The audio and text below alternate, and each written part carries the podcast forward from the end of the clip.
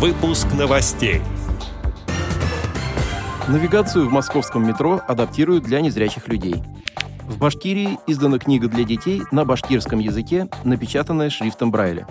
Иркутская региональная организация ВОЗ развивает взаимодействие с Иркутской областной специальной библиотекой для слепых. Теперь об этом подробнее. В студии Антон Агишев. Здравствуйте. Здравствуйте.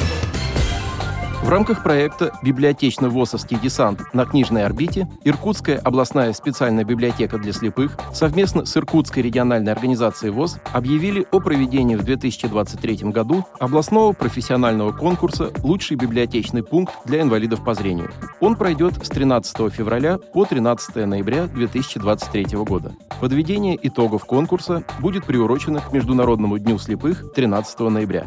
Отметим, что в Иркутской области проживает около 8 тысяч людей с нарушением зрения. Иркутская региональная организация ВОЗ объединяет 9 местных организаций общества слепых, в которых состоит на учете более 2800 инвалидов по зрению. Иркутская областная специальная библиотека для слепых обслуживает около 2500 пользователей.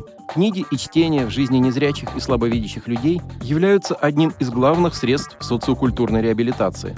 Также чтение служит важнейшим инструментом социализации. Круг читательских потребностей и интересов чрезвычайно широк, а удовлетворить эти потребности инвалидам по зрению помогает библиотека и библиотечные пункты. Они создают условия для реализации прав инвалидов на свободный доступ к информации, для проведения досуга, развития творческого потенциала, повышения самооценки и приобщения людей с инвалидностью к активной жизни в обществе. В 2023 году в Москве на всех станциях метро и МЦК появится обновленная инклюзивная навигация.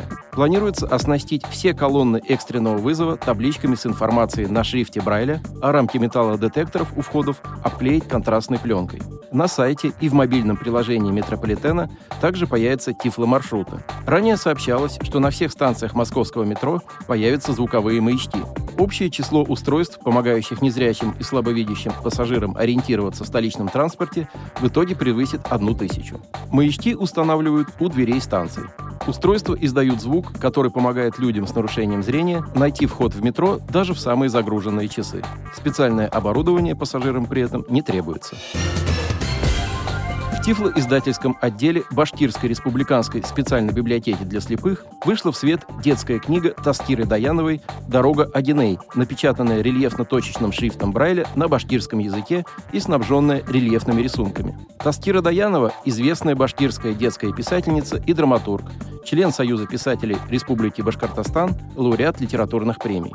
После процесса технической обработки книга поступит в фонд библиотеки для слепых и в филиалы специальной библиотеки в городах республики.